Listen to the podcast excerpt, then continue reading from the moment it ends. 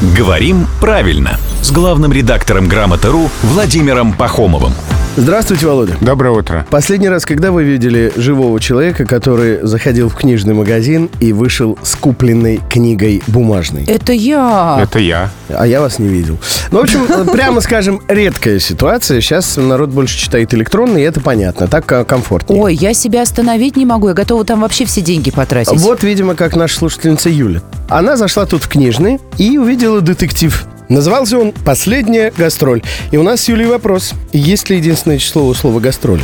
Да, мы привыкли чаще видеть слово «гастроли» в формах множественного числа, но у слова «гастроли» единственное число есть, слово «гастроль» существует, и это не ошибка. То есть, допустим, вот буквально в эти выходные у нас была с Евой гастроль по Парижу. Да. Да? То есть, поскольку Да. она была единичная, то... Мгм. Она моя, да, гастроль женского Да, рода, слово да? женского рода, да. И, хотя чаще все-таки во множественном. Это главный редактор «Грамоты.ру» Владимир Пахомов. Он у нас тут гастролирует каждое буднее утро в 7.50, в 8.50 и в 9.50.